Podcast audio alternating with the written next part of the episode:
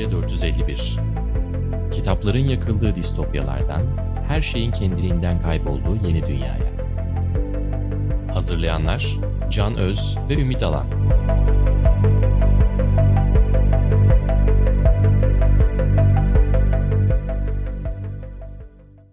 Merhaba, Yeni Medya 451'in birinci sezonunun son bölümüne hoş geldiniz. Bugün ben Can Öz, mikrofonun diğer tarafında Ümit Alan.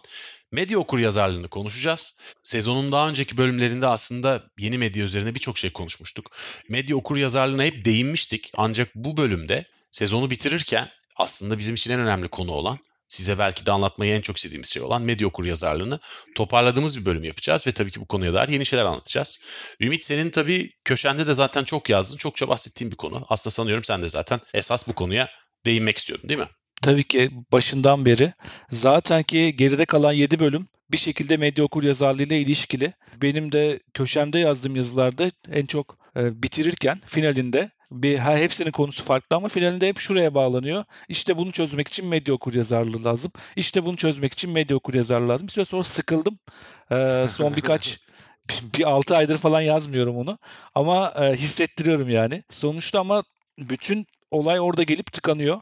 Çünkü hepimiz biz de dahil çeşitli eşiklerde bu yeni medyanın yeni cahilleriyiz. Evet. Ve tabii bu medya okur yazarlığı konusu aslında yeni bir konu değil. Tabii daha böyle 1970'lerden beridir. Evet. Belki öncelikle sigaranın etkileri, reklamlarda sigaranın Hı-hı. çok kullanılması, zaman zaman e, haberlerdeki şiddet olayları, daha sonraki yıllarda belki çıkan oyunlar, oyunlardaki şiddet meselelerin okullardaki ateş etmeleri, ateş etme eylemlerinin ABD'deki etkisi. Avrupa'nın birçok ülkesinde öfke, toplumsal e, yabancılık duygularını tetikleyen olaylar üzerine hep e, medya okur yazarlığının öneminden den vurulmuştu ama tabii artık dijital medya okur yazarlığı diye başka bir kavram var değil mi hayatımızda? Biraz daha Evet. güncel bir kavram. Evet çok daha güncel. Dediğin gibi 1970'lerde başlıyor asıl medya okur yazarlığı çalışmaları. İlk defa tanımlayan da Finli akademisyen Sirkka Minkkinen isimli bir akademisyen 78 yılında tam bir e, medya okur yazarlığından söz ediyor tanımlıyor. İşte o daha çok bilişsel, etik, felsefi ve estetik konularda becerileri arttırmayı hedefleyen bir medya yazarlığı üzerine düşünüyor ama bugün geldiğimiz noktada artık özellikle bilişsel taraf ve felsefi taraf dijital medya yazarlığında daha öne çıkıyor. Çünkü sadece tüketici değil medya alıcısı. Yani eskiden bir televizyon vardı, bir radyo vardı. İnsanlar onun karşısına oturup dinlerlerdi. E, İşte peki Zeki Müren de bizi görecek mi? Dediği e, Hmm. şey e, Cem Yılmaz'ın filmde. Şu anda Zeki Müren bizi görüyor ve Zeki Müren'le konuşuyoruz. Her ne kadar Zeki Müren hayatta olmasa da. Dolayısıyla dijital medya okuryazarlığı böyle bir fark ortaya çıkardı. Artık hem tüketiciyiz hem de üreticiyiz. Bu işte her şeyi değiştirdi. Zaten e, her şeyi değiştirdiği gibi bütün medyanın işleyişini de değiştirdi. Bu yüzden de medya okuryazarlığı artık çok daha farklı ele alınıp çok daha farklı eğitilmesi, eğitim de yetmez, hayatı bunun üzerine inşa edilmesi bir kavram haline geldi. Yani tabii eskiden medya okur yazar dediğimizde karşılaştığımız medya miktarı günde bugün karşılaştığımızın çok daha altındaydı. Yani hem dijitalin kendine özgü özellikleri tabii ki bahsettiğin gibi var. Çift Hı hı. tarafındayız işin. Medyanın üreticisiyiz de aynı zamanda. Bir diğer yandan da medyayla çok erken yaştan artık eskisine kıyasla çok daha erken yaştan çok uzun süreler e, maruz kalıyoruz diyelim. Çünkü bu bir tercih Hı hı. değil çoğu zaman. Örneğin anaokulundaki, e, anaokulu yaşındaki bir çocuk e, aslında günde 70 farklı medya mesajıyla karşılaşıyor. Daha anaokulundan bahsediyoruz. Yani bu eskiden belki de bundan 30 sene, 40 sene önce televizyon ve radyodan çok daha kısıtlıydı. Belki birkaç tane reklam görünüyordu. Bir veya iki tane belki anne baba izlerken belki izletiyorlarsa program, radyo, ses kaydı, belki kitap falan. Ama şimdi günde ortalama 70 medya mesajıyla karşılaşıyor. Her çocuk daha anaokuldan başlayarak ve bu tabii ki gittikçe ilerliyor. Yani ortaokula geldiğinde artık bugünün çocukları gününün yani ayakta geçirdiği günün 1 bölü 3'ünü, 3'te birini aşağı yukarı yeni medyayla geçirir haldeler. Evet kesin benim kızım 3,5 yaşında şu anda bildiğin tabletten ya da televizyondan YouTube'dan izliyor. Birçok iç- içerik gün boyu olmasa da günün belli saatlerinde işte sabah kahvaltısında ve akşamda rutini var. Bu yaşta bile eline bir dijital gereç, e, eline kontrolünü tamamen ona vermesek de geçmiş durumda mesaj almaya başlıyor. Bu da işte eğitimin şekli üzerine yeniden düşünmemizi gerektiriyor. Bunda işte bazı akademik çalışmalarda bir farka değinilmiş. E, Ona özellikle değinmek istiyorum. Şimdi bu education var ya İngilizce eğitim Evet. e, evet. sözcüğü. Bunun kökü educare diye bir Latince tanımdan geliyor. E, bunun anlamı da işte şekil vermek ve bir yapıya uygun insan yetiştirmek gibi, yapıya yerleştirmek gibi, şekillendirmek yani bir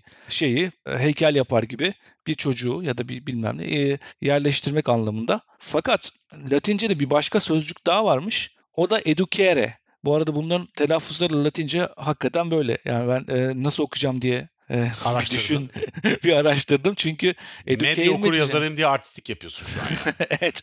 ya e, educare diye yazılıyor. Educere diye yazılıyor. Sadece bir fark var arada. A hmm. C'nin yanındaki bir A değişiyor. Anlam e farkı ne abi? Anlam farkı da educare'nin anlamı bireyi dışarıya döndürmek. Onu daha kapsamlı hmm. yaratıcılık, kendini geliştirme ve entelektüel duygusal yeterliliklerin işlenmesine vurgu yapan bir kelime educare. Aslında ama, birisi daha devletçi, birisi daha özgürlükçü kavramlar diye. Evet, belki. evet ama işte devletler hakim olduğu için şeyde bu education hep educare üzerinden şekillenmiş bugüne kadar. Fakat dijital medya educare'yi gerektiriyor. O dışa dönük ve yaratıcı evet. yetenekler, entelektüel yetenekler geliştirebilen bireyi. Şeye de bir baktım ben. Hı-hı. Türkiye'deki e, seçmeli ders olan medya okur yazarlığının müfredatına.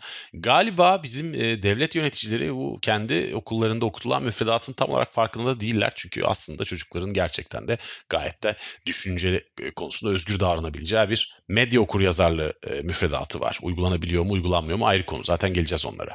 Evet. Ama yani bu devletler de bu konuya belki de her yerde tam olarak da uyanabilir ulaşabilmiş olmayabilirler. Böyle bir durum var belki de. Yok hem yavaş yavaş geliyorlar o şeye, o, o seviyeye.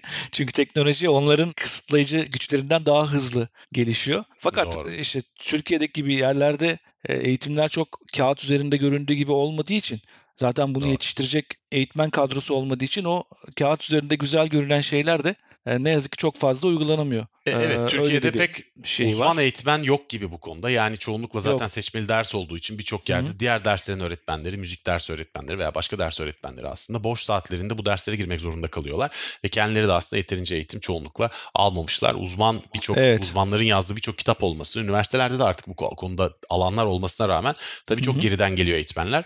E, ama bu dünyanın birçok yerinde de böyle. E, evet. Ancak bu dijital e, medya okur yazarlığından önce hakikaten medya okur yazarlığına girelim çok kısa. E, yani bu iş ilk önce e, anladığım kadarıyla 1970'lerde İskandinavya'da başlıyor değil mi? Yani Finlandiya'da evet. bir kere zaten bu konuda muhteşem bir girişim var. E, evet. Çok erken yaşta çok çok erken yaşta başlatıyorlar. 1970'te ilk olarak anaokul seviyesinde bu eğitimleri vermeye başlıyorlar. Hatta 1977'ye geldiğinde ortaokul seviyesine de bunu taşıyorlar. Ortaokul seviyesi şundan önemli. Çok daha fazla ortaokul var anaokullara kıyasla.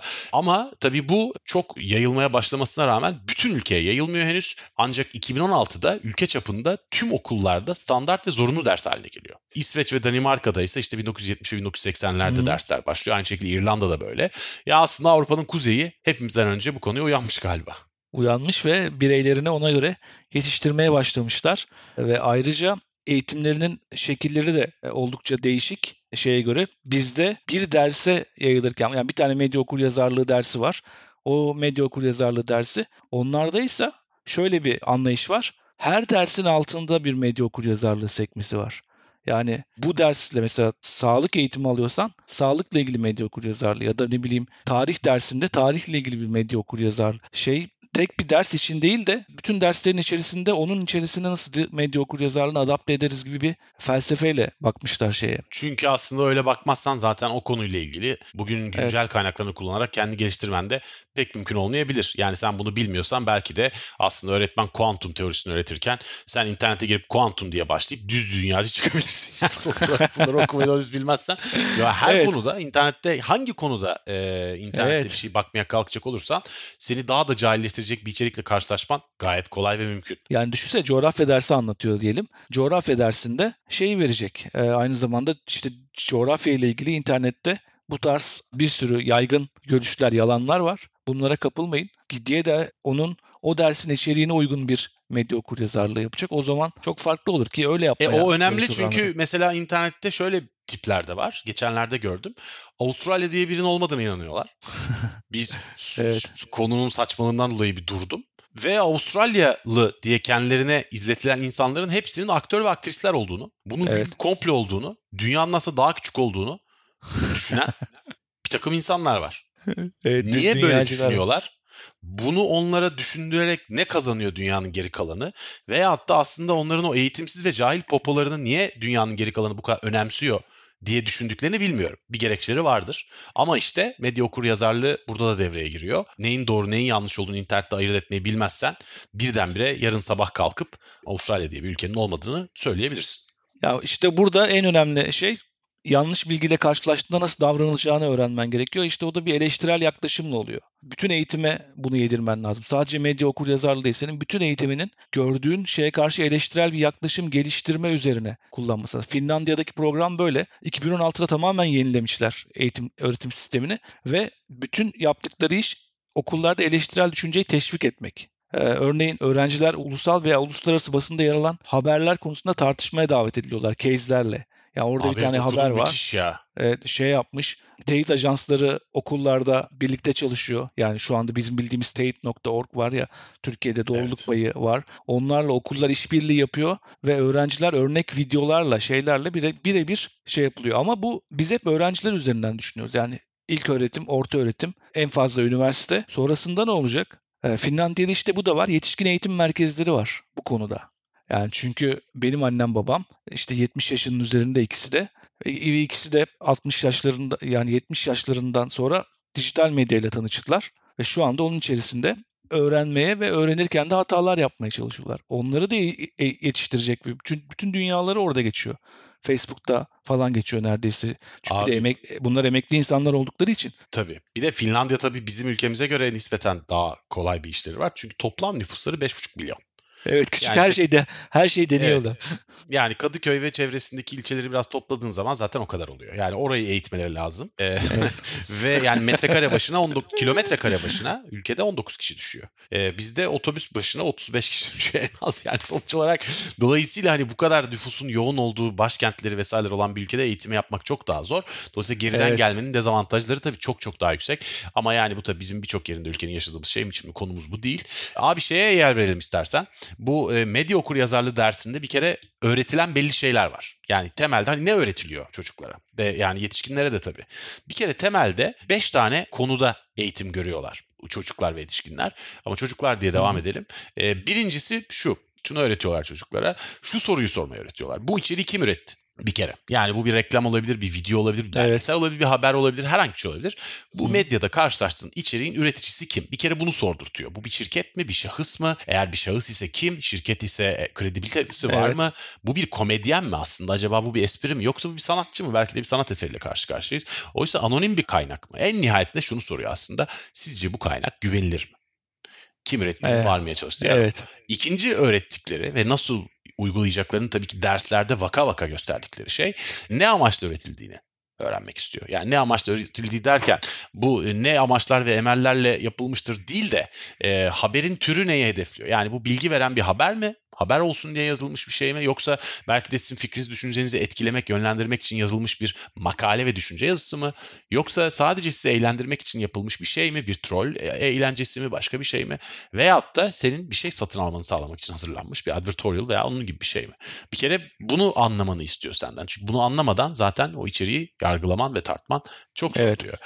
Ardından bu içeriğin kime göre hazırlandığını sorgulamayı öğretiyorlar sana. Bu çocuklara göre mi hazırlanmış yoksa yetişkinlere göre mi? Kızlara göre mi erkeklere göre mi? Çünkü çocuklara göre hazırlanmışsa sen bir yetişkinsen aslında belki de o senin için yeterince bilgi vermeyecektir. Veyahut da bu belki de bir özel ilgi grubuna yönelik hazırlanmış bir şey mi? Veyahut mesela sadece hayvanseverlere yönelik yapılmış bir şey de olabilir. Veyahut da başka bir grup olabilir. Bunları anlamadan e, karşısındaki içeriğin sana verdiği bilgiyi hayatına yerleştirip yerleştirmemeyi tartamayacağını anlatıyorlar. Diğer konu bu içeriği güvenilir kılan özelliklerin neler olduğunu sorgulatıyorlar. Mesela güvenilir kılan ekstra neler var? Güvenilir bir kaynaktan istatistikler var mı? Bilginin ve haberin yanında. E, konunun uzmanı birisinin görüşüne yer verilmiş mi acaba? Bahsedilen konulara dair yeterince sağlam kanıt var mı? Aslında bunu sorduruyor sana. Veya yoksa mesela aslında gayet otoriter bir ses veya çok yönlendirici bir üslupla kaleme alınmış bir video veya da bir metin mi bu? Evet. Bunları anlamayı, bunların üzerine düşünmeyi öğretiyorlar. Ondan sonra da hangi ayrıntıların içeriye konu edilmemiş olduğu ve neden edilmemiş olduğunu sorgulamaya öğretiyorlar. Mesela farklı görüşlere yer verilmiş mi yoksa tek bir görüşe mi yer verilmiş? E, konuyu daha iyi anlamak için acaba biraz daha bilgi sahibi olma ihtiyacın olabilir mi? Bu bilgiler senin için acaba konuyla ilgili kanaat geliştirmek için yetersiz olabilir mi? Belki de bunlarla ilgili biraz daha düşünmen, biraz daha araştırman gerekir. Ne dersin gibi bunları öğretiyorlar. Ayrıca bunların üzerine ek olarak bazı ülkelerde de öğretilen, tabii ki birçok ülkede aslında başka derslerde öğretilen bir şey bu. Benden farklı, bambaşka insanlar eğer bu içerikle karşılaşsalar neler düşünebilir? Neler hissedebilirler? Acaba başka insanlar bambaşka şeyler hisseder ve hissedip düşünebilirler mi? Bunları tartmanı sağlıyorlar. Ama bunları tabii senin dediğin gibi çok iyi pratik derslerle öğretiyorlar. Yani hatta öyle pratik derslerle öğretiyorlar ki yani mesela özellikle medyayı bu senin biraz önce söylediğin çok güzel bir örnek. Medya Finlandiya'da e, öğretilen şeyin müfredatın kapsamında bu. Bütün bunları öğretirken medyayı gerçekten anlamını sağlamaya çalışıyorlar. Yani diğer ülkelerde yaygın medyanın siyaset ilişkisine dair örnekler veriliyor mesela. Medyanın yönlendirici gücüne, medyanın nasıl kullanıldığına, medya kontrolüne sahip olmanın bir ülke, bir devlet veya bir kurum veya bir şahıs için ne anlam ifade edebileceğini, bunun tarihte değişik örneklerde nasıl kullanıldığına, manipülatif neler yaşandığına dair bir sürü örnek öğretiyorlar. Medyanın iktisadi yapısının nasıl işlediğini anlatıyorlar bütün çocuklara yani mesela reklam ilişkisi, gelir ilişkisi ve tabii aslında bu reklam ve gelir ilişkisiyle evet. beraber siyaset ilişkisi hatta varsa eğer medya patronunun e, medya dışında başka işleri ve başka şirketleri varsa bu şirketlerle medyanın arasında oluşabilecek çıkar ilişkisine dair vakalar üzerine çalıştırıyorlar ve ayrıca üstüne bir de medyanın iletişim ve pazarlama yöntemlerinin ne olduğunu öğretiyorlar. Yani medya makinasının ne meret bir şey olduğunu anlayarak çıkıyor çocuklar buradan. Bunları anlayan bir çocuk diğer soruları da sormayı öğrendiği zaman sormayabilir istemezse ama sormayı öğrendiği zaman işte o zaman gerçekten senin bahsettiğin medyaya ve içeriye karşı eleştirel düşünce mümkün oluyor. Oysa ki bütün bunları, bütün bu pratiklere sahip olmadan medyaya eleştirel bakalım dediğimiz zaman nereden neyi ve ne gerekçeyle eleştireceğimizi bilemeyeceğimiz için çok kısıtlı kalacaktır o eleştiri herhalde değil mi? Evet çok güzel özetledin gerçekten. Böyle şeyle de hayranlıkla dinledim.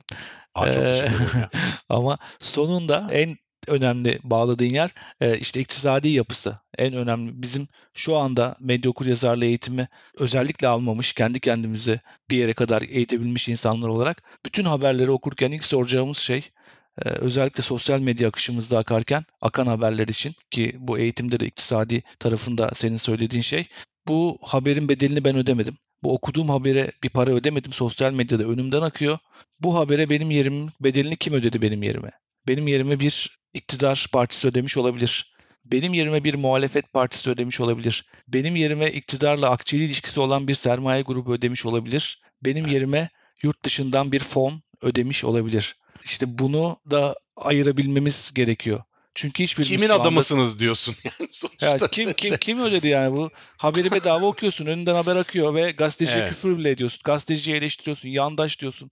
E, ötekisi fonlu diyor. E, ötekisi diyor işte bunları muhalefet besliyor diyor. E, ama kimse haberi ödemiyor. Birileri muhakkak bunun haber çok maliyetli bir şey çünkü. Haber üretmek. Evet. Ki sen de bir sonuçta dergi e, yöneten bir derginin yönetim kurulunda sahibi olan bir insan olarak sen de biliyorsun ki haber çok maliyetli bir şey. Çok bir, bir haber, bir röportaj, bir röportaj için bazen uçağa atlanıp bir yere gidilir. E, haftalarca mesai yapılır ve bu maliyetleri birileri ödüyor eğer bunun bir karşılığı yoksa. Doğru. E, önceden reklamcı ödüyordu. Bildiğimiz kadarıyla reklam, televizyonda reklam izliyorduk ama internette öyle bir şey yok. İnternette Artık reklam var pas... abi. Yani ha, sonuçta şey, internette sen ha, haberlerin üzerinden reklam alarak sonuçta birçok firma böyle dönüyor zaten. Evet aslında. yapar. E, şeyler için öyle e, bir takım ama gazeteciler gazeteler için yok. Mesela büyük gazeteler hmm. için bütün o reklam pastasını alan Facebook, Google. Doğru anladım. E, ama gazeteciliğin maliyetini döndürmeye yeten bir şey yok orada. Eskisi gibi. Yani eskiden bir tam sayfa Doğru. ilan verirdin. Senin o günkü bütün maaşlarını çıkartırdı tek tam sayfa ilan. Şu an öyle bir durum yok. Dijital medya henüz o onu karşılayacak bir yere gelmedi. Ve hmm. bu işte ekonomik evet, tarafını doğru. Çok tek başladık. firma ama... için bunun gerçek olduğunu söyleyebiliriz. Büyük çoğunluk için bu söz evet. değil. Çok haklısın. Doğru. Ve o yüzden bir de iki haberci... örneği düşündüm ben sadece ama tabii bütün medyayı evet. düşündüğün zaman doğru. Yok öyle bir şey hakikaten. Ya mesela bir, bizim bir gün gazetesi diyelim, Cumhuriyet gazetesi diyelim, kendi yağıyla kavrulmaya çalışan gazeteler. Onlar için internetteki reklamla dönmek gibi bir olasılık yok. O da okuruna dayanıyor. Okur ne kadar destek verirse. E, okur destek vermediği zaman da yaygınlığı azalmaya başlıyor. İşte bizim medya medya mesajını okumamızı okuyup şekillendirmemiz biraz da bununla ilgili. Senin evet, ben ilk ilk defa medya okur yazarlığı kavramını e, sanıyorum 2000'lerin başlarında duymuştum. Çok ilginç bir şeydi. Megadeth'in solisti Dave Mustaine'in bir çocuğuyla ilgili çocukların işte ne eğitim evet. alması gerektiğini daha böyle özlem ve tutkuyla onlardan bahsediyor. Ve çocukların alması gereken eğitimden bahsederken işte medya oyutum, okur yazarlığı falan gibi bir şey söylüyordu ama yani ilk orada karşılaşmıştım ve çok şaşırmıştım aslında çünkü e, duymadığım bir kavramdı. Bir de Dave Mustaine evet. böyle şeylerle meşhur birisi de değil. Yani ben çok severim Megadeth'i. evet. E, neyse sorumlu bir e, röportajdı o.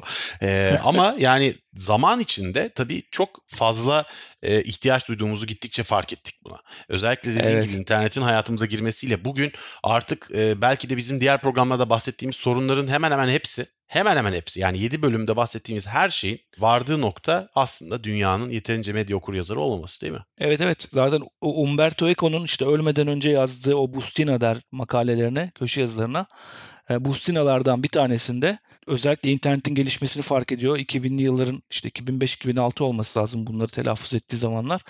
Diyor ki okulların tek meselesi bu olması lazım diyor Umberto Eco. Başka bir meselesi olmaması lazım diyor. Okul işte bu internetten, dijital medyadan gelen mesajların nasıl işleneceği, nasıl okunacağı. Çünkü sen okulda bir veriyorsan onlar dijital medyadan senin bir verdiğine karşı yüz alıyorlar ve onu nasıl şey yapacaklarını bilmiyorlar. Okulların tek meselesi bu olması lazım diyor. Sonra işte bugünleri görmeye tabii ömrü vefa etmedi Umberto Eco'nun ama öyle onun yaşındaki bir e, önemli bir düşünür bile bu noktayı görmüştü ölmeden önce. Yani kaldı ki Eko kitaplardan kurtulacağınızı sanmayın da aslında kitabın da geleneksel bir e, eser tipi olarak hiçbir zaman değişmeyeceğini, her zaman kalacağını, aynı tekerlek evet. gibi, aynı çatal gibi aslında daha iyisi icat edilemeyecek bir ürün olduğunu iddia eden birçoğuna göre bir bakıma da tutucu bir adam ama aslında Hı-hı. onun Gül'ün e, Gül'ün adı kitabına baktığın zaman Gül'ün adı tabii ki çok geçmişte geçmesine rağmen yüzyıllar öncesinden bir hikaye olmasına rağmen bütün yüzyıllar öncesinin bütün sembollerini de içermesine rağmen aynı zamanda aslında bilgiye sahip olmanın veyahut da bilgiye sahip olamamanın ne kadar ölümcül bir durum olduğunu da çok iyi anlatır. Aslında bilgi ile ilişkiyi anlatır evet. Umberto Eco. Birçok eserinde de bunu anlatır. Dolayısıyla yani Eco'nun bu konuda söyledikleri çok değerli çünkü ömrünü bilgiye ve bilgi kültürüne vakfetmiş bir adam aslında. Bu arada Umberto Eco'nun bu makalelerinde şeyde Budalılıktan Deliliğe diye bir kitabı vardır. Kırmızı Kedi yayınlarından çıkmış. Bu son yazıları onda vardır. Oradan okunabilir. Diğer tarafta işte dijital medya okur yazarlığına gelince neden önemli? Yani benim kendi perspektifimden önemli bulduğum yani herhangi bir kaynaktan değil başka kaynaklardan şey yaptım. Ben böyle bir altı maddelik bir önemli bulma kriterim var. Dijital medya okur yazarlığını yani diğer hmm. klasik medya okur yazarlığından. İşte diğer programlarda da bahsettik. Sosyal medyadaki ödül mekanizması. Bizim hepimizin işte like ile, RT ile, paylaşım sayısıyla kendimizi ölçmeye başlamamız bence dijital medya okur yazarlığını çok önemli yapıyor. Çünkü hepimiz artık pasif konumumuz değişiyor ve bir etkileşim kovalayan bireyler haline geliyoruz. Ve bu bizim yazdıklarımızı da okuduklarımızı da değiştirmeye başlıyor. Bu bütün mesajların okunup parçalanması için önemli. İkincisi bilişsel durumumuz. Hepimizin e, geçmişten gelen derin kanaatleri var ve bu kanaatler manipüle edilme, edildiği zaman şüphecilik gardımız düşüyor. Bilişsel uyumsuzluklarımız devreye giriyor. Eğitimli insanlarda bu daha da kanaat eğer bir kanaati varsa eğitimli insanlarla daha da zor oldu. Yale Üniversitesi'nin bir araştırmasında ortaya çıkmış. Yani ben eğitimliyim diye bir kanaatim varsa o da yanlış bir kanaatse bile daha fazla onu savunmaya başlıyorum. Bu sarsılmaz kanaatlerimizi manipüle etmek için internet, dijital medya büyük bir e, vaha sunuyor ki bunun örnekleri de var işte Amerikan seçimleri, Brexit oylaması gibi. Bu bu açıdan çok önemli. Üçüncü olarak kötüyü daha hızlı algılıyoruz. Biz e, işte bu da Daniel Kahneman'ın Hızlı ve Yavaş Düşünme diye kitabında ki Nobel ödüllü bir psikoloji profesörüdür. E, ama ekonomiden Nobel ödülü almıştır. Çünkü ekonomik kararların duygusal olarak verildiğini kanıtladığı için işte bu onun söylediği bir şeyde iyiden çok daha kat kötüyü daha hızlı algılıyoruz. Ve algoritmalar e, bizim de bir bölüm ayırdığımız algoritmalar kötüyü ön plana çıkarma konusunda uzmanlaşmaya başlıyor bir süre sonra. Öfkeli akış yani değil mi? Senin evet o öfkeli öfkeli akış muhabbeti. Kötüyü hızlı algılıyoruz ve bir anda olumsuzlukla doluyoruz. Yani bir Twitter'a günün herhangi bir saatinde girin. Öfkeli, sinirli, üzgün, ülkeye ve dünyaya karşı sonuna kadar umutsuz bir insan olarak çıkarsınız. Çünkü algoritma da artık onu şey yapıyor. İnsanlar da ödül mekanizması içerisinde eğer olumsuz bir eleştiri yaparsam daha fazla etkileşim alacağım diyerek oraya yönelmeye başlıyor.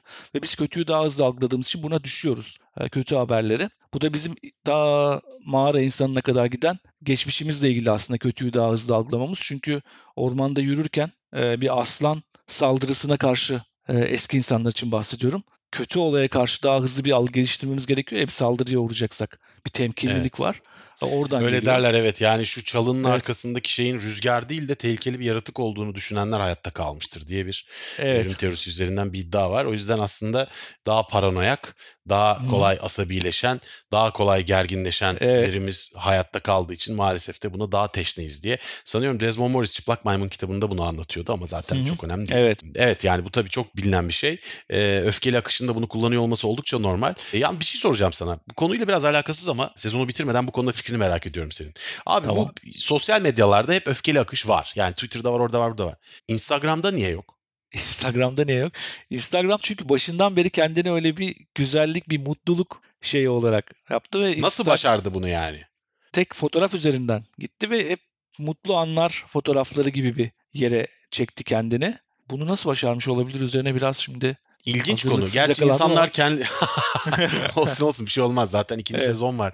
Kim bilir Evet. e, insanların cevaplamış. belki de yani bilmiyorum yani millet çünkü hakikaten seksi vücut görmek için girenler ağırlıkta olabilir belki veyahut da hakikaten salak salak dikizlemek için girenler daha fazla olabilir bilmiyorum. Instagram'da yorumlarda çok öfkeli yorum da var illaki ama en nihayetinde içerik ritmine baktığın zaman Instagram'ın hiç de öyle öfkeli değildir. Twitter'daki enerjinin pek oraya yansını görmezsin. Hatta paralel evrenler olarak da değerlendirilir Evet. bazen. Başka bir hayata geçmiş gibi olursun bir taraftan diğer tarafa geçtiğinde falan. Çok ilginç. Neyse bunu daha sonraki sezonlardan birisinde mutlaka evet konuşacak bir yer buluruz. Abi öyleyse şeyi biraz konuşalım mı? Şimdi bu yeni jenerasyonların artık medya okur yazarlığı biraz daha ilginç bir konu. Çünkü biz şimdi medya okur yazarlığını e, hep birbirimize benzeyen çocuklarımız veya birbirimize benzeyen anne babalarımızla konuşarak e, yetişmiş nesillerken şimdi birdenbire dijital doğanlar diye bir grup var. Yani 96-97 sonrası doğmuş çocuklar aslında bunlar daha çok. Ve e, dijital doğanlara onlardan başka birisi medya okur yazarlığını öğretebilir mi sence? Ne diyorsun? Öğretemez çok zor ama diğer tarafından dijital doğanları da çok abartmamak gerektiğiyle ilgili araştırmalar var. Yani hı. onlar tamamen farklı doğmadılar gibi. Şimdi Perensky diye bir araştırmacı, bir akademisyen işte 80'lerde başlayan yeni dijital çağdan önce doğan insanları dijital göçmenler olarak adlandırıyor. Yani Hı. ben mesela 79 doğumluydum. Sen de 80 doğumlusun bildiğim. Hı hı. Evet, Değil mi? evet doğru. Evet. Ee, biz biz dijital göçmenle dijital doğan arasında şeyiz. Tam sınırda doğmuşuz. Dijital araftayız biz evet. Biz bir araftayız. Sonra 80'lerden başlayan şey de işte do- dijital doğanlar da sonra geliyor. Fakat bunlarla ilgili işte Ellen Johanna Hasper ve e, Rebecca Aynon bir araştırma yapmış. Çok mu farklılar Abi diye. langırt diye bilgi ve kaynak çıkarıyorsun hasta oluyorum gerçekten ya. bir de önceki şeyde hep dedik ya bu içerik hani güvenilir kaynak veriyor mu güvenilir bilgi veriyor. Yani medya okur yazarlığı konusunda aradığımız şeyleri burada takır takır yani lak diye işte şu demiş bu demiş falan söylüyorsun. Gerçekten hasta oluyorum abi lütfen burada devam et. Eyvallah teşekkürler. Çok aşılmaz farklılıklar çıkmamış. Gençler interneti daha fazla kullansalar da onların yaptıkları araştırmada dijital yerlilerle dijital göçmenler arasında çok e, sadece doğuştan gelen bir fark çıkmamış. Yani eğer biz de öğrenmeye kalkarsak onlar gibi haşır neşir olursak aynı seviyeye gelebiliyoruz gibi. Bir böyle bir araştırma. başka gelip gelmeyeceğimiz başka tabii. Evet evet. Yani sonuçta tabii ki Ee, gelebiliriz. Gerizekalı değiliz sonuçta da. Alışkanlıklar diye de bir şey var abi. Ama işte şurada benim e, kafamı karıştıran şu. Şunu çok karıştırıyor. Özellikle ebeveynler karıştırıyor bunu. İşte bu yeni nesil zehir gibi. Tabii bunlar dijital doğan. Çocuk e, kaç 3 3 yaşında 4 yaşında uygulama marketinden uygulamayı indirmeyi öğrendi. Bu ne kadar şey çocuk, ne kadar bizden farklı zeki çocuklar diye. Bence alet kullanmayla yani alet kullanma becerisiyle medya okur yazarlığı orada karıştırılıyor. Bu çocuğun bu aletlere çok hakim olması, o arayüzlerine, o arayüzlerindeki akışa, işte, işte ne bileyim uygulama indirmeye ondan mesajlarını da doğru algılayabilecek gibi bir anlama gelmiyor. Eğer o çocuğu eğitmezsek sadece e, makineyi kullanabilen ama e, onun bütün manipülasyonuna gelen şey oluyor. Artık Ha çünkü- elbette öyle de benim Evet. kastettiğim şu abi. Yani sonuç olarak bu bu nesil aslında medyayı daha iyi kullanıyor. Daha ayrıntılı kullanıyor. Yani medyada bir şey araması gerekiyorsa onu nasıl bileceğini daha iyi öğrenerek yetişiyor. Evet. Sosyal Evet. medyanın inceliklerini daha iyi bilerek yetişiyor. Ve mesela medya okur yazarlı dersinde özellikle anaokul ve ilkokulda verilen derslerde batıdaki uygulamalarda çoğunlukla mesela siber zorbalıkla nasıl mücadele edileceği de anlatılıyor. Ama şimdi sen Evet. e, 14 yaşında bir çocuğa e, sınıf arkadaşlarının tarafından siber zorbalığa maruz bırakılan bir çocuğa e, işte seninle benim yaşımda yani 40 ve 41 Hı. yaşında öğretmenler e, bundan nasıl kaçınacağını anlatmakta biraz zorlanabilirler. Yani işin kötüsü tabii şeyden bahsetmiyorum ben. Evet. Türkiye'deki uzman olmayan e, medya okur yazarlı eğitmenlerinden hiç bahsetmiyorum ama bu konuda Hı eğitim görmüş öğretmenler için bile bu biraz zor olabilir. Çünkü burada öğretilen şeylere baktığında yani mesela içerik kime göre hazırlanmış mesela bu soruların çoğunun cevabını aslında kolaylıkla da verebilen ona rağmen bunu ciddiye almayan e, da hı. çok çocuk var. Bugün Evet. baktığında aslında 20 yaş civarında da böyle çok çocuk var. Yani internete girip bu çocukların yaptıkları Twitch yayınlarını falan izlersen zaten görüyorsun. Ya donunda sallar adam seni. Yani sen ona çok zor laf anlatma. Yani çünkü iki buçuk saniye içinde YouTube'dan video çekiyor, öbür taraftan alttan başka bir şey çıkarıyor. Çekiyor, Evet, fotoğraf evet. getirip o fotoğrafta montaj yapıp onu sunuyor. Herkese dalga geçiyor, her şeyle alay ediyor ve hiçbir şey de ciddiye almıyor. Şimdi sen bu çocuğa oturup kolay kolay hayatta nereye bakması gerektiğini ve nasıl bakması gerektiğini anlatamazsın. Çünkü seni ciddiye almıyor zaten. Böyle bir mesele var ortada. Yani veyahut da çoğunlukla almıyor. O yüzden yani şu aşamadan sonra da bu eğitim nasıl yapılacak bilmiyorum ama belki de hakikaten anaokuldan başlatılması halinde yine de yapılabilir. Çok erken dönemde başlatılarak yapılabilir. Türkiye'de özellikle son yıllarda iletişim fakültesi mezunlarının bir mücadelesi var. İşte medya okuryazarlığı öğretmenliği onlara öyle bir hak tanınsın. İşte şeyinde formasyonunu da aldıktan sonra ve iletişim fakültesi mezunları böyle değerlendirilsin diye. Çünkü hakikaten Türkiye'de inanılmaz fazla e, ihtiyacın kat kat ötesinde bir iletişim fakültesi var. Gazetecilik bölümü var özellikle. Ama o kadar gazete yok ortalıkta. Eskisi gibi eski medyanın e, dağılmasından sonra o kadar gelir üretecek şey yok ortalıkta. İhtiyacın fazlasında iletişim fakültesi mezunu var. Bunları buraya yönlendirmek ve onların eğitimini ona göre tasarlamak mümkün müdür? Bunu bir an önce şeyin sorması gerekiyor. Merkezi yönetimin, iktidarın. E, Ama iktidar da bunu nasıl soracak, nasıl işleyecek onu da bilemiyoruz tabii. O zaman da herkes kendi yani sonuçta iyi bir medya okur yazarlığı almış bir birey A Haber izler mi? Ya da A E yani Haber'de evet. aldığı habere düşer mi? Ve devlet onu öyle eğitmek ister mi? diye Abi bakınca darbenin şifrelerini bulduk diye GTA kodlarını vermiş bir televizyon kanalından bahsediyoruz. Yani sonuç olarak burada yani bunu fark ettiğin andan itibaren zaten büyü bozuluyor eğer inanıyorduysan bile. Ama ama yani sonuç olarak abi bu tabii Türkiye çok kutuplaşmış durumda ve şu an belki de çok şiddetli özel Evet. dönemden geçiyor. Sonsuza kadar böyle kalmayacak şüphesiz. O yüzden belki Evet. hani bugün üzerinden değerlendirmek çok doğru olmaz. Ama uzun vadeye baktığın zaman Türkiye'de medya okur yazarlığı ne aşamada şu an sence? Ya şu an emekleme aşamasında. Ya bir- Seçmeli ders olarak veriliyor falan. Müfredata Ay, baktın ay, mı Ümit? müfredata sınıfından sonra baktım. Yani çok çok Hı hı. detaylı bakmadım. Ama Hı hı. müfredatın çok büyük bir kısmının şey olduğunu gördüm. Dijital medya değil, daha önceki medya okuryazarlığı. Çok Doğru. küçük bir kısmı kesinlikle dijital ve ve 6. sınıftan sonra başlıyor medya okuryazarlığı. Seçmeli ders olarak başlıyor.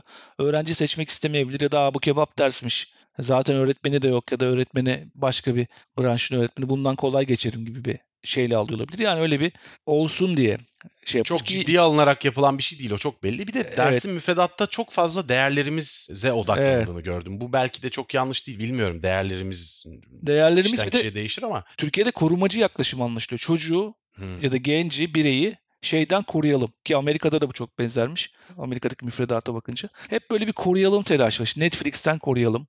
Ee, internetteki zararlı içerikten koruyalım. Ee, yani medya okuryazarlığı sadece çocuğu bir şeylerden korumak değil. E, Çocuğun orada yapabileceklerinin sınırlarını görmesini sağlamak, mesajı e, algılama yeteneklerini geliştirmek, eleştirel bakmasını şey yapmak ama biz hep böyle bir çocuk sanki bir camdan şeyin içerisinde e, Sana- bir cam kristal bir şeyde onu koruyacağız sürekli. Çok havalı bir şey söyleyeyim mi şimdi? Söyle abi. Yani diyorsun ki educare değil educare değil mi hocam? Evet educare lazım. Evet, educare. Educare lazım. Bunu gider anlatırsın yarın. hocam educare lazım diye. evet. Ama yani Ya- sonuçta çocuğu bir forma sokmaya biraz daha eğilimli görünüyor değil mi şey? Evet, buradaki forma sokalım, koruyalım. Forma sokalım, koruyalım. Onu şey yapalım. Ama aynı Kağıt- zamanda medyaya eleştirel yaklaşılması gerektiğine dair de çok şey var müfredatta. Yani çok parlak şeyler var. Özellikle mesela Ankara Üniversitesi'ndeki medya okuryazarlığı müfredatına, açık öğretim müfredatına falan baktığımda çok ilginç şeyler gördüm. Hakikaten beklemediğim derecede e, modernist geleneklere sahip çıkmaktan ziyade modernist bir bakış açısına sahip. Eğitmenin e, oluşturduğu müfredat ve ders çalışması gördüm. E, o yüzden hani Türkiye'de belki de bu konuda çalışanlar aslında e, olağanca parlak insanlar belki de. Umuyorum tabii bu değişir. Burada tabii biz oturup Türkiye'de e, durumumuz nedir diye bakmaktan ziyade aslında biraz da farkındalık yaratmak için tabii bu programı yaptık. Bunlara değinmeden Evet, evet. olmazdı ama Evet. esasen yani şeye geçelim mi ne dersin? Yani biz bireysel olarak ne yapmalıyız ve kitlesel olarak ne yapmalıyız?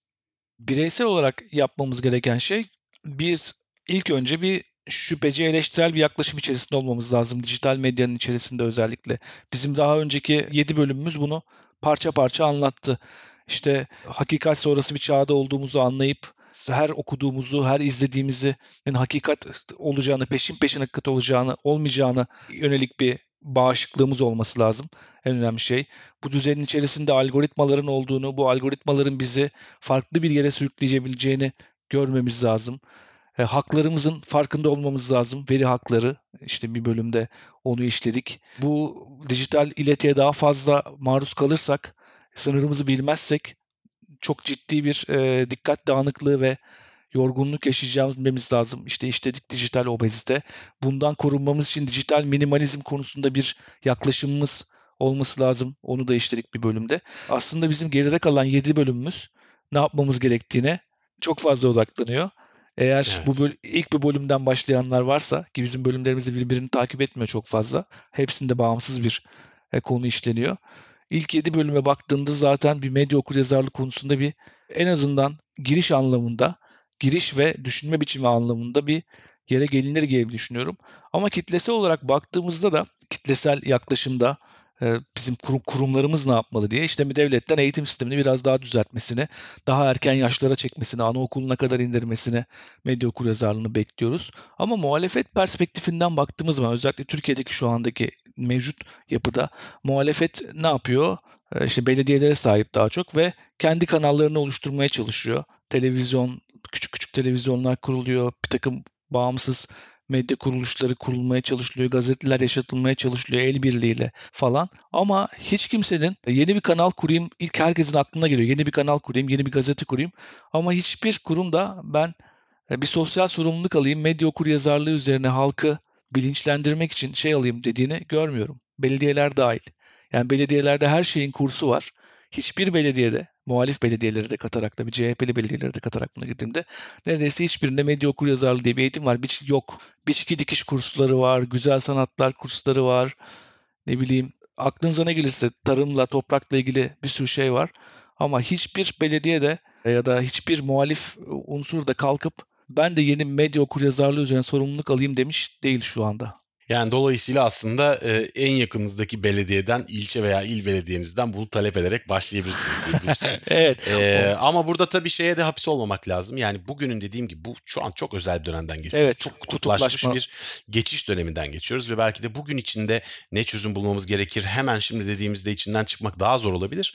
Ama genel bir bakış olarak Türkiye'de herhangi bir siyasi partiyle ilişkili olmayarak e, bütün siyasi partileri, bütün e, siyasi görüşleri, bütün medya organlarını her birini çok açık açık eleştirerek değerlendirecek bireyler yetiştirmemiz gerektiği evet. konusunda mümkün olduğunca kolektif farkındalık yaratmaya çalışmak gerekiyor. Bu ileride evet. belki önümüzdeki yıllarda çok daha ciddi bir e, siyasi mevzu da olabilir. Daha çok gündeme de gelebilir. Burada Hı-hı. yapacağımız şey sanıyorum öncelikle etrafımızdaki insanları bunun niye önemli olduğuna dair e, bilinçlendirmek olabilir. E, bu çünkü evet. önümüzdeki yılların hatta önümüzdeki 10 yılların popüler konularından bir tanesi olacak şüphesiz değil mi? Evet, dijital kuşatma giderek artacak. Daha fazla artık nesnelerin interneti geliyor. Nöro pazarlama teknikleri gelişiyor dijitale şey yaparak. Birçok yerden kuşatma altındayız ve bu kuşatmayı dağıtmamız için de bizim info tension terimiyle açıklanan bir bilince ihtiyacımız var. Bu da bütün bu şeyi internette, dijital dünyada yolumuzu kaybetmemiz için gereken psikososyal teknik becerileri tanımlıyor. Yani hepimizin bir infotension içerisinden geçmemiz gerekiyor ama önce tabii infotension'ın ne olduğunu öğrenerek başlayacağız. Abi yavaş yavaş bölümün sonuna geliyoruz ama bu bölümden çıkmadan önce sezon sonu e, olduğu için bir sezon kapanışı olarak ben e, hakikaten sana teşekkür etmek istiyorum. Ben Çünkü de sana. Bu, bu programları çekerken, programlar için çalışırken senin bana gönderdiğin notlar üzerinden gittim çoğunlukla. E, ama çok şey öğrendim, çok şey okudum. Yani sevgili dinleyiciler ben belki program içinde bazı yerlerde size bir şeyler anlattım ama emin olun bu anlattıklarımın büyük kısmını ben de bu programlara hazırlanırken öğrendim. E, ümit vesilesiyle. O yüzden aynı zamanda programcı olduğum kadar dinleyici ve e, öğrenen taraftaydım da. Çok mutluyum İyi ki bu programı yaptık. Dinleyicilerden gelen cevaplar da muhteşem. Yaparken aldığım tatmin de muhteşem. Senle çok e, güzel bir ikili olduğumuzu düşünüyorum hakikaten. Çok mutlu çıkıyorum her programdan. Çok keyifle yapıyorum. O yüzden hakikaten sana teşekkür etmek istiyorum. İyi ki yaptık bu işi abi. E, her şeyle içime sinen bir program oldu şimdiye kadar. İyi ki yapmışız. Ben de çok teşekkür ediyorum sana. Hem böyle bir şey vesile olduğun için bu işi benim hiç aklımda yokken podcast olayı bile hiç aklımda yokken buna vesile olup da böyle bir e, şey yaptığın için. Çünkü bunlar kağıt üzerinde yazılıp kalmış ya da henüz hiç yazılmamış şeylerdi. Benim kafamdaki dertlerdi. Bu dertleri birlikte konuştuk, birlikte şey yaptık. Benim de tabii içeriği hazırlama konusunda katkılarım oldu ama senin e, öyle inanılmaz hikayelerin oldu ki onları dinlerken işte onlar e, geride bir, kalmamak için hocam. Evet, hikayeci tarafını çok takdir ederek ve hayranlık şeyle izledim. Büyük bir memnuniyetle izledim. Çünkü çok onlardan ben hiç duymadığım şeyler e, öğrenmiş oldum ve bu konulara öyle baktığımızda biraz daha iyi anlaşılabileceğini kavramış oldum. Çünkü işte ne vardı işte satranç oynayan ee, şey mekanik Türk. Mekanik Türk, ondan şeye gittik, Unabomber'a gittik. Ee, evet birçok birçok aşamada birçok evet birçok birçok şeyi gördük. Güzel bir sezon oldu bence. İyi ki yapmışız diyorum. son olarak. Sevgili dinleyiciler bir dahaki sezonu ne zaman çekeceğimizi ve sezonun içeriğinin konularının ne olacağını bilmiyoruz. Daha bunları planlamadık Ümit'le. E, çünkü öncelikle bir ara vermek istiyoruz. Üzerinde düşünmek istiyoruz. E, ancak e, Yeni Medya 451'deki temalar üzerinden hem güncel hem de genel konuşacağımız birçok konu var. Kendi aramızda not ettiğimizde konular var. Hı. Bunların arasında bize önerilen konular da var. İşte sosyal medya linçleri, siber zorbalık gibi konular bunlar. Ve e, inanmazsınız bizim e, programın peşinde olan e, sponsorlarımız da var. Dolayısıyla onlarla da görüşmeler yapacağız. Belki bir dahaki sezonu sponsorlu olarak da çekebiliriz. Bu da muhteşem bir şey olur hakikaten. Programa gelen bir destek harika olur. E, ancak mutlaka çekeceğiz. Dolayısıyla e, şimdilik hoşçakalın ama ikinci sezonda görüşmek üzere. Görüşmek üzere. Kaynak tavsiyesi vermedik. Aa kaynak tavsiyesi vermedik. Dur dur kesmeyelim. Evet. Son bölüm zaten. Tamam. Aynen benim çömezliğimde kalsın. dur dur. Sevgili dinleyiciler şurada biz Ümit'le kesmeyelim. Ümit'le şöyle yapıyoruz. Evet. Yanlış evet. bir şey yaptığımız zaman montajda sevgili Enis ve sevgili Cem bizim burayı kesmek istediğimizi anlasınlar diye böyle el çırparak kulağınız patlamamış evet. umarım. Notlar bırakıyoruz onlara Equalizer'da görebilecekleri şekilde. Böyle bir not bırakmadık şu an. Aynen lütfen kayıtta kalsın sevgili Enis.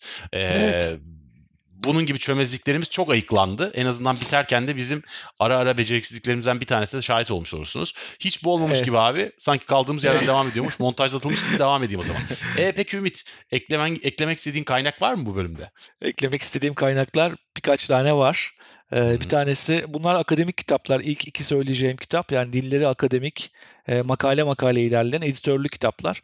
O yüzden o farkındalıkla okumak lazım. Medya okuryazarlığı kitabı Editörü Elif Küçük Durur, Siyasal Kitabevi. Yani bu editör birçok yazardan ve akademisyenden, yabancılar da dahil makale toplamış. Bu kitabı oluşturmuş gibi düşünün. Medya okur yazarlığı kitabın ismi. Siyasal kitap evinden çıkmış. İkincisi Yeni Medya Kullanıcının Yükselişi diye başka bir derleme kitap var. Onun da editörleri Himmet Ülür ve Cem Yaşın. Ütopya kitap evinden çıkmış. Bu yayın evleri Ankara merkezli bir akademik yayın evleri bu arada. Onu da bilgisini vermiş olayım. Bunlardan farklı olarak burada değinmedik ama ben benim medya okur yazarlığı pratiğine çok farklı e, katkıları olabileceğini düşündüğüm bir kitap var. E, Hangi Doğru kitabın ismi. Rakip Doğrular Kuramı üzerine rakip doğrular an, felsefesi üzerine yerleşmiş bir kitap. Hector McDonald yazmış. Domingo'dan, Domingo kitap evinden çıkmış. Bu hangi doğru kitabı da bizim doğru diye algıladığımız şeyin ne kadar farklı perspektiflerde doğru olabileceğini gösteren, bizim doğrumuzun rakip doğruları olabileceğini gösteren çok ilginç bir yaklaşım var bu kitabın. Onu tavsiye ederim. Dördüncü olarak da senin henüz okumadığım ama senin bu hafta içinde müjdelediğin bir kitabı söylemek isterim. Bütün medya okur yazarlığı için değil ama bütün bu 8 sezon için. Okur ee, yazara bak okumadığı kitabı tavsiye ediyor. Buyurun. Ama çok merak ettim şeyini. Ee, evet, hem ismini, içeriğini. Algoritmalar ne ister? Hesaplama çağında hayal gücü alt ismi. Ed Finn yazmış. Telek'ten çıkacak o da. Bu da tavsiyeden ziyade çok merak ettiğim bir kitap olarak tavsiye etmek istiyorum. Çok çok güzel. Ben de çok merak ediyorum kitabı hakikaten. Önümüzdeki Evet. hafta gelecek. Bu hafta matbaadan depoya girmiş onu biliyorum. Ee, ben de programda bahsettiğim iki, tane, iki kitap oldu galiba bu sefer. Evet. Desmond Morris'in 1976'da yazdığı Çıplak Maymun. İnkılap Evet. yayınlarından çıkmış. Duran Yavuz çevirisiyle. Onu tavsiye ederim. Müthiş bir antropoloji kitabıdır. Ee, aynı zamanda Jean-Claude Carrier'le Umberto Eco'nun karşılıklı sohbet ettikleri kitaplardan kurtulabileceğinizi sanmayın. Bu da sürpriz sürpriz ilginç yayını tanıtacağım size. Can yayınlarından çıkmış. 2010 yılında çıkmış. Çıkartmıştık bu kitabı da. Evet. Ee, bu da çok çok güzel bir kitaptır. Karşılıklı muhteşem bir sohbettir ederler ve o sohbetin tamamına e, şahitlik edersiniz kitapta. Ve öyleyse programı sonlandırıyoruz Ümit. Kapanışı Evet. bu sefer sana bırakayım. Tamam. Ee, sen kapat. Kapanışta yapacağım şey dinleyicilere teşekkür etmek. Çünkü 8 bölüm yaptık. 8'inde de hem geliştirme anlamında hem de cesaretlendirme anlamında çok güzel tepkiler aldık. Ve onlar da bize her bölümde ayrı ayrı motive etti. O yüzden bu podcast'in tüm dinleyenlerine teşekkür ederek e, bu sezonun kapanışını yapmak istiyorum. Görüşmek üzere. Görüşmek üzere.